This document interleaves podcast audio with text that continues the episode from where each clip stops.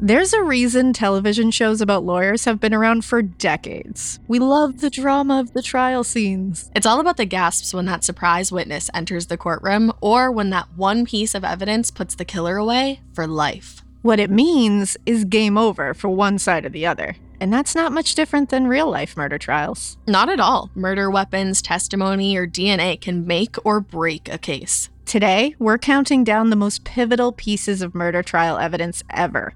The things from each of these cases changed the game dramatically.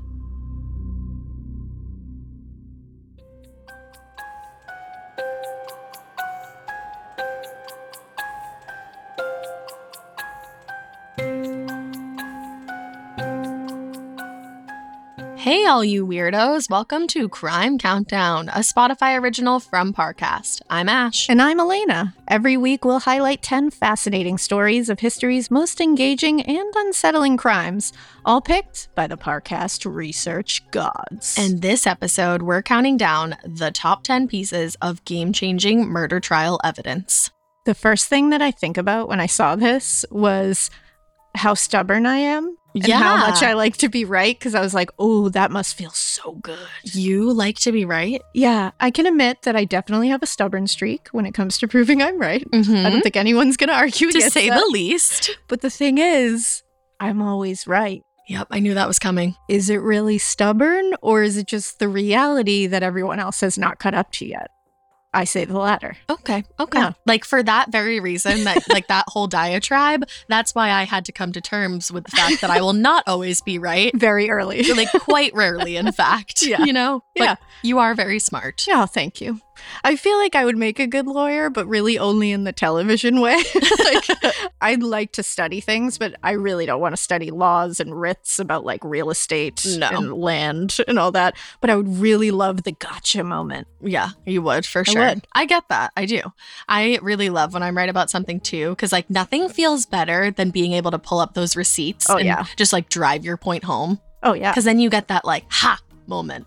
And who doesn't love a ha moment? I love a ha, but the people that don't love a ha are the people that are wrong. Very true. Correct. and I'm willing to bet that I would be right if I said there's probably a couple people on this list that were wrong. Look at that. You're right. Oh my goodness. well, Elena has five such people, and so do I, but neither of us knows who the other person has on their list. Let's start the countdown.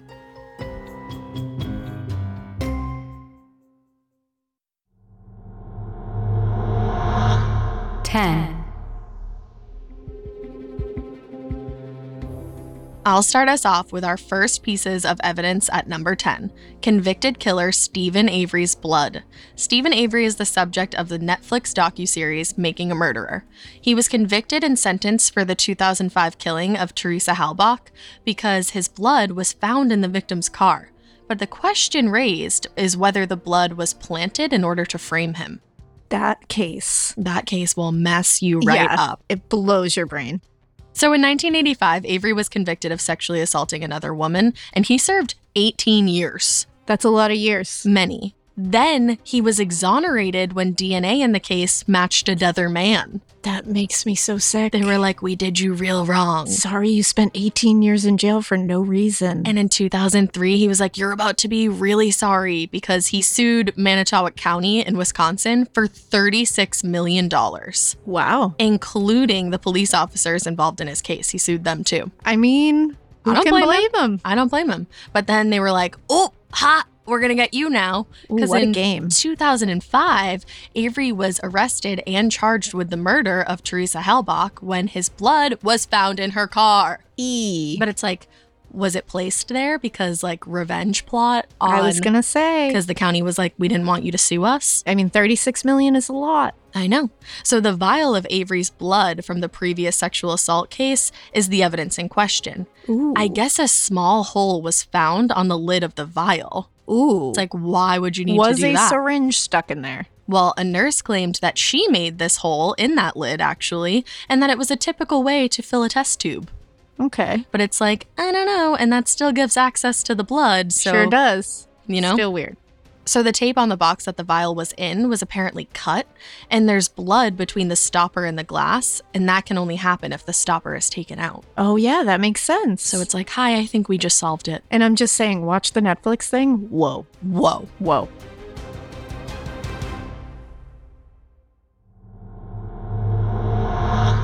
Nine. At number nine is the Southside Strangler's DNA evidence. Timothy Spencer, aka the Southside Strangler, was convicted of the rape and murder of four women in the late 80s around Richmond, Virginia. It's on the list because it's the first time ever that DNA evidence led to a murder conviction and death sentence in the US. Whew. I would say that's game changing Definitely. change the entire game. So, DNA evidence was first used in a court case in 1988 in England to convict a double murderer. Wow. That's interesting. That is. In the US, genetic testing had been used in a few criminal and paternity cases, but this was the first murder trial to use DNA evidence. I can't imagine being like old enough to because at that point I was like what like 2 and or like 3 and I can't imagine being old enough to like see this happening Whoa, life is about to change. like science just totally flipped on its ear and Yeah. was like, here you go, DNA. Spencer's trial began in Arlington, Virginia on July 11th, 1988. He was convicted and sentenced to death just five days later. wow. The power of DNA evidence, am I right? I knew you were going to say, am I right? Am I right? am I right? I'm right. Don't worry about it. Like we said, I'm right. Always. Three different labs tested and confirmed that the semen found at all the crime scenes was Spencer's, and he was Ooh. sentenced to death. Goodbye, Spencer. by Spencer. The LA Times reported scientists said the chance the semen could match someone else was one in, oh, 705 million. So, I mean, pretty, Pretty good. sure it was Spence. Pretty good chance that it's him.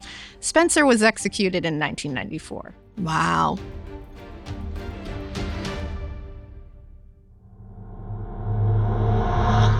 Eight. Number eight on our countdown of game changing murder trial evidence, the latter from the Lindbergh baby kidnapping and murder case in the 30s. Bruno Hauptmann was found guilty of kidnapping and murdering the young son of famed aviator Charles Lindbergh in March of 1932. It was a ladder left at the crime scene that led to the baby's room that sealed Hauptmann's fate.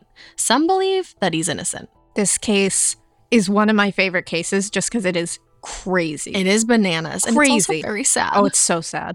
Some of the other evidence, other than just the ladder, there was mud on the floor of the nursery. Oh, the nursery. That's so creepy. There were footprints under the nursery window. Stop saying nursery. I know. It's I bumming mean, me out. they're both like useless though. Yeah. So there was no blood or fingerprints found in or around the nursery, which Ah. is bonkers. And also, never find blood in the nursery. No. There were multiple ransom notes asking for more and more money, and the cash was tracked.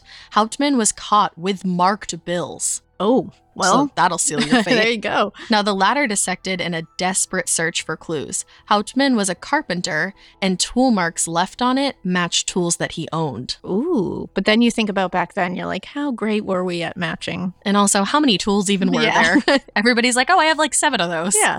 One type of wood used to build the ladder was also found in Hauptmann's attic. Okay. We're adding things up. So now. it's like we're tallying the marks Oh, yeah, here. we're seeing it happen. So the prosecutor said the ladder broke due to Hauptmann's weight and carrying the child because Oh. it's like weight and then baby oh, weight. he was carrying a baby. I know, that's horrific. A physician testified the baby died of a fractured skull. That's terrible. Yeah, let me leave you on the worst note I possibly Hate can. it.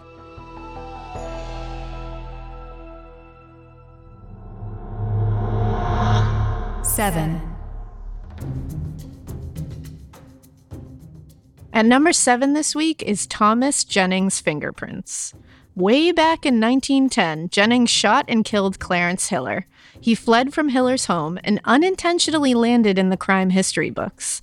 Thomas Jennings became the first person in the U.S. ever convicted of murder based on fingerprint evidence. Ooh. What a way to end up in the history book. Yours is all sciency. I love it. It's like they know me. Makes sense. So Thomas Jennings broke into Clarence Hiller's home to rob it and ended up waking up the whole fam. Not good. Yeah.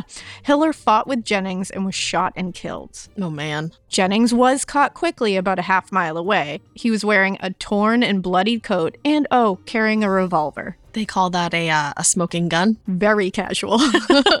Police took the freshly painted railing Jennings used to hoist himself out the window as evidence, which, like, smart thinking. I know, huh? They claimed it would prove the identity of the burglar. The jury focused on whether prints were repeated. Quote, whereas really what we need to know is can people match them accurately? And the answer is yes. A resounding huzzah. Yeet. Prior cases in Britain and published studies were cited to lend credibility to fingerprinting during the appeals. It ended up working. His conviction was upheld. Good. See you which later. is great. The ruling stated, quote, this method of identification is in such general and common use that the courts cannot refuse to take judicial cognizance of it. Huh? So fingerprints, guys. Fingerprints. We all got them. we do. I hope.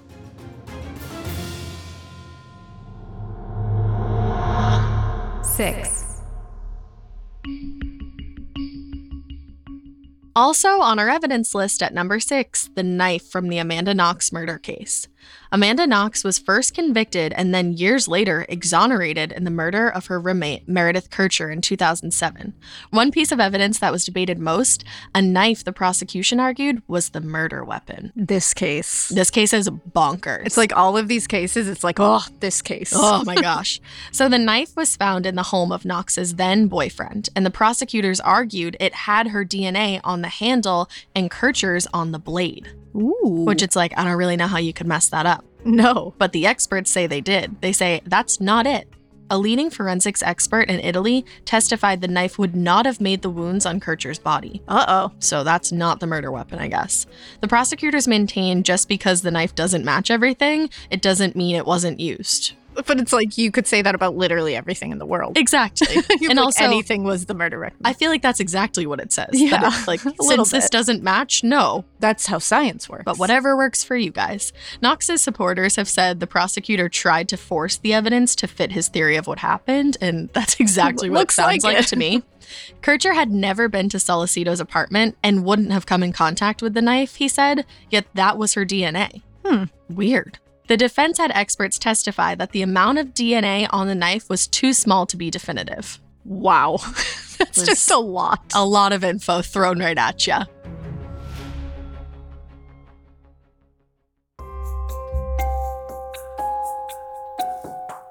I knew Amanda Knox was going to be on here somewhere. I know. I'm surprised that she's up so high on the list. I know, but there's some biggies coming. What's coming? I know that there's one thing that's totally going to be on this list. I hope there's one that I don't have on mine, but it better be on yours or I'm going to yell at the research gods. I don't know, and I'm not going to tell you. I think it involves a floppy disk. A floppy disk. A floppy disk, I say. Mine includes winter apparel. Ooh, what could it be? I don't know. Let's see.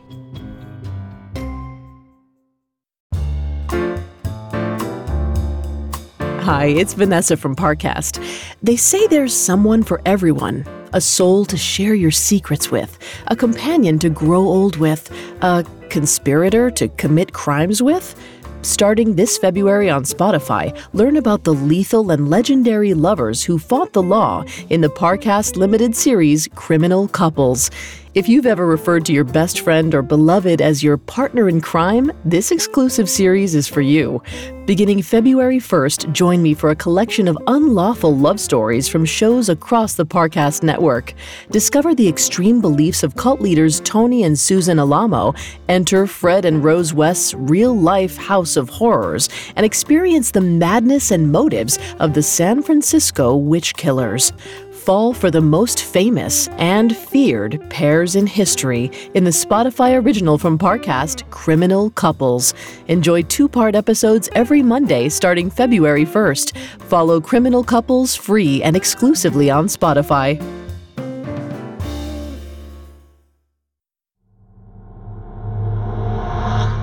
five, All right, let's jump back in with number five on our countdown of game changing murder trial evidence. Starting off the second half of our list is David Harris's testimony in the Randall Adams case. Many know the story from the Thin Blue Line documentary. Randall Adams was convicted of the 1976 murder of a police officer. But when filmmakers were making the documentary, The Thin Blue Line, a few years later, turns out the testimony that put him away and sentenced to death began to unravel. Uh oh. And sentenced to death. That's a big uh oh. That's a big mistake. huge. In November 1976, a police officer was shot and killed during a traffic stop. There was an investigation that led to 16 year old David Ray Harris. Now, earlier that night, Harris picked up a stranger who had run out of gas, Randall Adams. Might sound familiar. Mm-hmm. The two apparently spent the day together drinking. When Harris was accused, he just went and blamed Randall Adams. Of course. Who were you with? Him? Him, he did Mm-hmm. that it. guy. Other witnesses corroborated the testimony, and Randall Adams was convicted in 1977. Adams was sentenced to die by lethal injection before filmmakers uncovered evidence that pointed back then to the 16 year old David Ray Harris. Of course. I knew that was going to happen. Went right on back. Witnesses had perjured themselves, which, why did you do that? Why did you do that in a case of life or death? Do not perjure yourself. No, Don't no. do it. It's never worth it. No. Randall Adams' statement he signed during an interrogation was misconstrued, and basically everyone lied. Just Wow. liars. How could you go on with your life knowing Yeah. that you lied and sentenced a man to death? everyone lied like a liar. Oh, yes. John Mulaney quote has to be in there somewhere. Always. So the truth did start to get out. Many Texans believed prosecutors didn't go after Harris because he was too young to be executed under Texas law, which makes a lot of Oh, sense. so you're just going to go with the next best thing? yeah, they're like he's too young. Let's get this old guy. Let's just kill this guy. After The Thin Blue Line came out in 1988, David Ray Harris recanted his testimony without confessing. In 1989, Randall Adams became a free man. Oh, thank God. Then skip to 2004, David Ray Harris was actually convicted and executed for another murder. Wow. Karma. Karma at its finest. Karma. She working.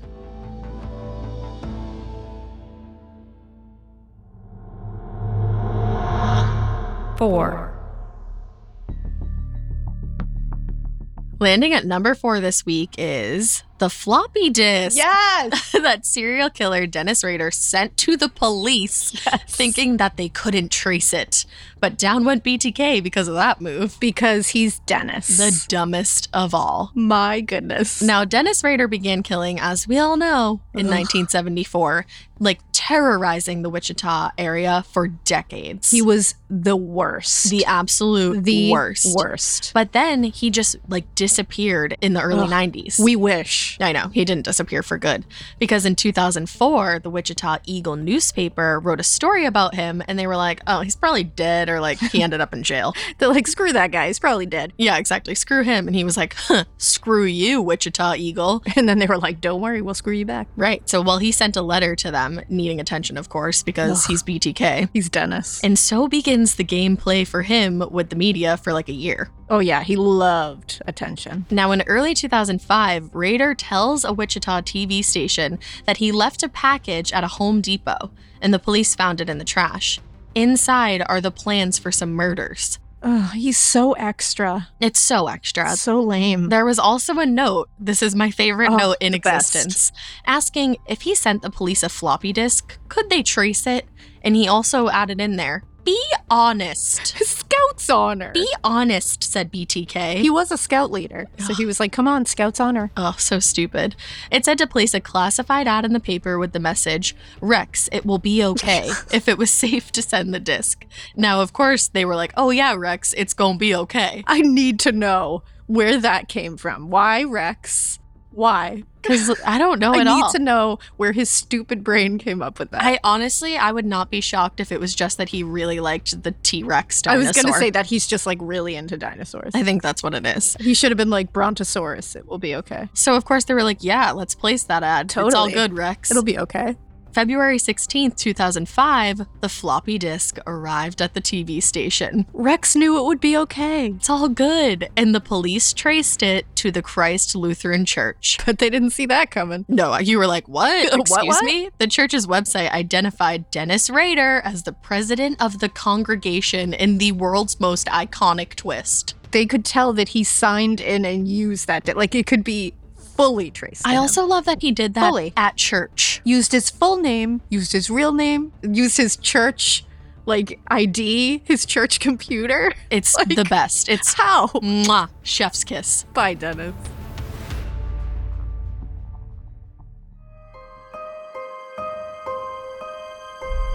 three,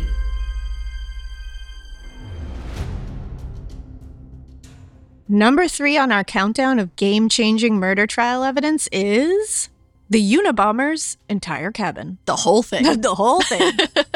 In 1998, Ted Kaczynski went to prison for life for murdering three people. While gathering evidence for the trial, the FBI actually moved his entire 10 foot by 12 foot cabin from its remote spot in Montana, along with all of the pieces of evidence inside, which totaled around 700 individual items. you know, I had no idea that this happened. Oh, yeah. I had no idea. It was like on display for a little while. It's definitely like unprecedented. They're just like, let's take the entire domicile. The cabin is a treasure trove of what Kaczynski's life and mindset was like inside this tiny little box in the woods. Ooh, my worst nightmare. Real scary. The FBI's cabin evidence list includes a ton of unspecified documents, three typewriters. Why do you need three? Uh, like, you have a tiny little cabin. Why do you need three typewriters? because if you run out of ink, you just go to the next one and the next one, and then you change all the ink at once. You got to skim the fat, Ted. Like, stop adding stuff into this little tiny space. Seriously. It was also a list of corporate executives, but the FBI kept names secret. Yeah, you don't want to be doing that. I'd like to know. I know. I want to know. The FBI list showed that he kept a bottle of prescription antidepressants, and depression is a central theme of the Unabomber's manifesto. Mm, that is true. They all have a manifesto. I did know that. Yeah, that's one big thing about it. The bomber goes on to describe the increased use of antidepressants as part of society's mind control attempts. And that's where it gets a little weird. That's where it goes a little bit off center, but you know what? Whatever. He wrote, quote, instead of removing the conditions that make people depressed, modern society gives them antidepressant drugs. Okay. Which, like, if he wasn't him, you'd be like, okay. Yeah. But Roll then with you put it. it together with everything else and you're like, no, Ted. That ain't it. No, Ted. They found the book Ice Brothers by Sloan Wilson, and in 1980, he sent a bomb to one of his targets, which was inside a copy of Ice Brothers. Oh, would you look at that? Isn't that interesting? connections? Two checkbooks in Kaczynski's name were from an account he apparently kept at the Western Federal Savings Bank, and that was in there. Mm. And the bank has two branches in Helena, Montana, where Kaczynski was known to travel frequently, usually by hitching a ride from a neighbor. Which can you imagine being one of those neighbors? No, thank you. You're like, why'd I do that? Why was I living next to Mr. Ted Kaczynski? Don't help anyone. Don't be nice.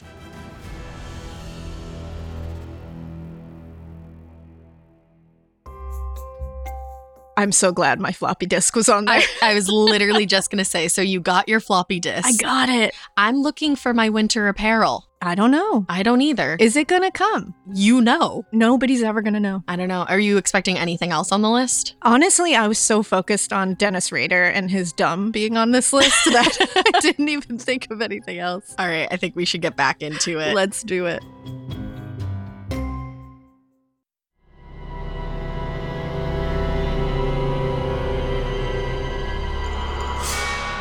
two, We're down to the final two spots on our countdown of game changing murder trial evidence. At number two is the Subruder film. Oh, You know? It's the clearest existing footage of the JFK assassination, which was used during the Clay Shaw trial in 1969. Clay Shaw was a businessman who was tried as a co conspirator to Lee Harvey Oswald. The pivotal piece of evidence, the Sapruder film, ended up stealing the spotlight at trial, but ultimately failed to bring closure to a nation who just wanted justice. why did I not think of this as one of the things? You know, I didn't either, and then I got to the end and I was like, oh yeah, I'm like, oh, Zapruder. So, the major point prosecutors tried to make, supported by various ballistics experts, was to prove a triangulation of gunfire. Makes sense. Which I was going to say, it makes sense. I'm a various ballistic expert, of course, you are. obviously. Now, they wanted the jury and the world to believe there was more than one shooter based on the bodily reactions of JFK when he was shot. Because They remember, are strange. he lurches forward, right? yeah. It's weird. So the Zapruder film was the most vivid footage of the assassination they had, including the infamous frame 313, which actually shows the kill shot. It is such a heavy film. I can't to watch see it. I never that have. one clip. Yeah, I don't want to see it. Oh, Clay Shaw was implicated by rumors, assumptions, his association with various characters in New Orleans that loosely led to Oswald. It was basically just hearsay. Yeah. They were like, you know, I think he did it. maybe. So Shaw admitted that he had seen Oswald distributing political leaflets once in New Orleans, but that's really the only connection they had. Not huge. Not at all. During Shaw's trial, prosecutors were so focused on confirming their multiple shooter theory that Clay Shaw was kind of an afterthought Yeah. at his own trial. Look at It's that. a little weird. He was acquitted. When the verdict of not guilty was read, there was a victorious uproar in the courtroom. Wow. People were like, "Yes!" I I didn't know that. I know. Or maybe they were like, no. I don't really know. I wasn't there. Frame 313 was supposed to change American history and bring justice to the death of an American president, but it did not. It didn't? No.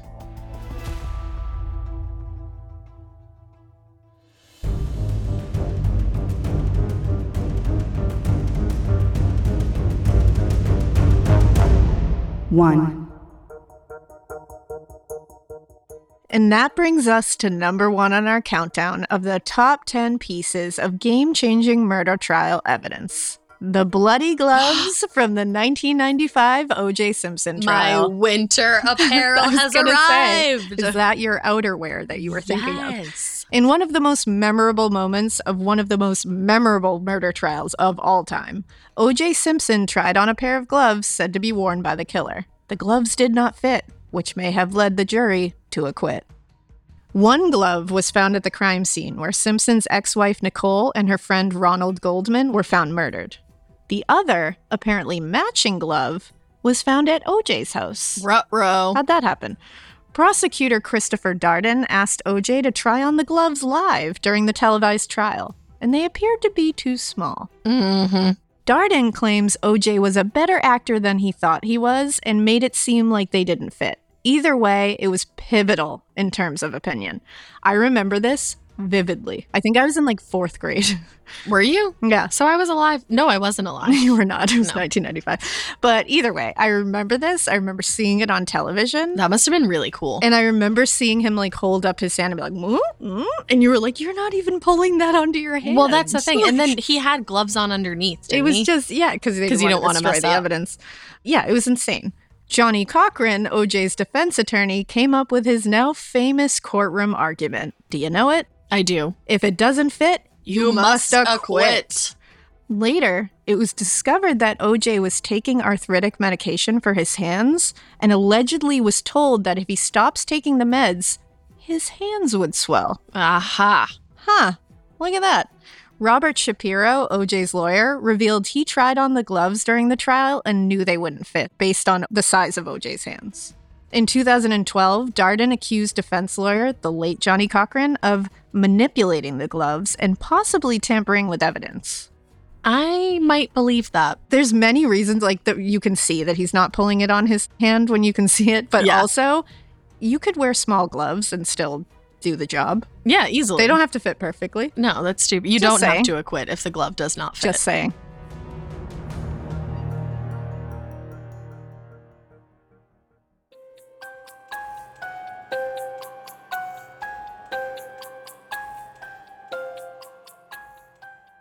so obviously, we agree with the Parcast research gods today.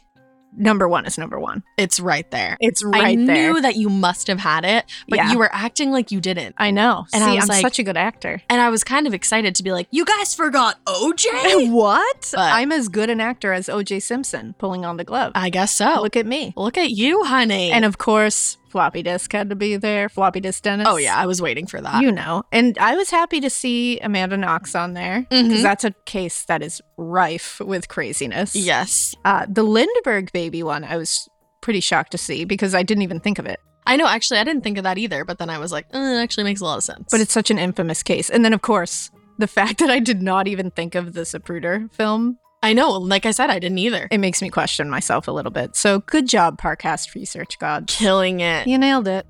Well, thanks for listening. We'll be back next week with another great episode. Remember to follow Crime Countdown on Spotify to get a brand new episode delivered every week. You can find all episodes of Crime Countdown and all other Parcast shows for free on Spotify. Spotify has all your favorite music and podcasts all in one place. They're making it easier to listen to whatever you want to hear for free on your phone, computer, or smart speaker. And if you can't get enough of these creepy crimes, check out our After Crime Countdown podcast playlist on Spotify, where we've handpicked even more episodes about this week's stories that we think you'll enjoy. And if you like this show, follow at Parcast on Facebook and Instagram and at Parcast Network on Twitter. And if you like us, which hello, you're still here, we like you right back. cute. You can follow us on our other podcast, Morbid, a true crime podcast. You can find us on Instagram at Morbid Podcast or on Twitter at A Morbid Podcast. We hope that you keep listening and we'll see you next Monday. See ya. Keep it weird. Crime Countdown is a Spotify original from Parcast. It is executive produced by Max Cutler. Sound design by Kristen Acevedo, with associate sound design by Kevin McAlpine. Produced by John Cohen and associate produced by Jonathan Ratliff. Fact checking by Anya Bailey. Research by Ambika Chotera, Jay Cahio, and Mickey Taylor. Crime Countdown stars Ash Kelly and Elena Urquhart.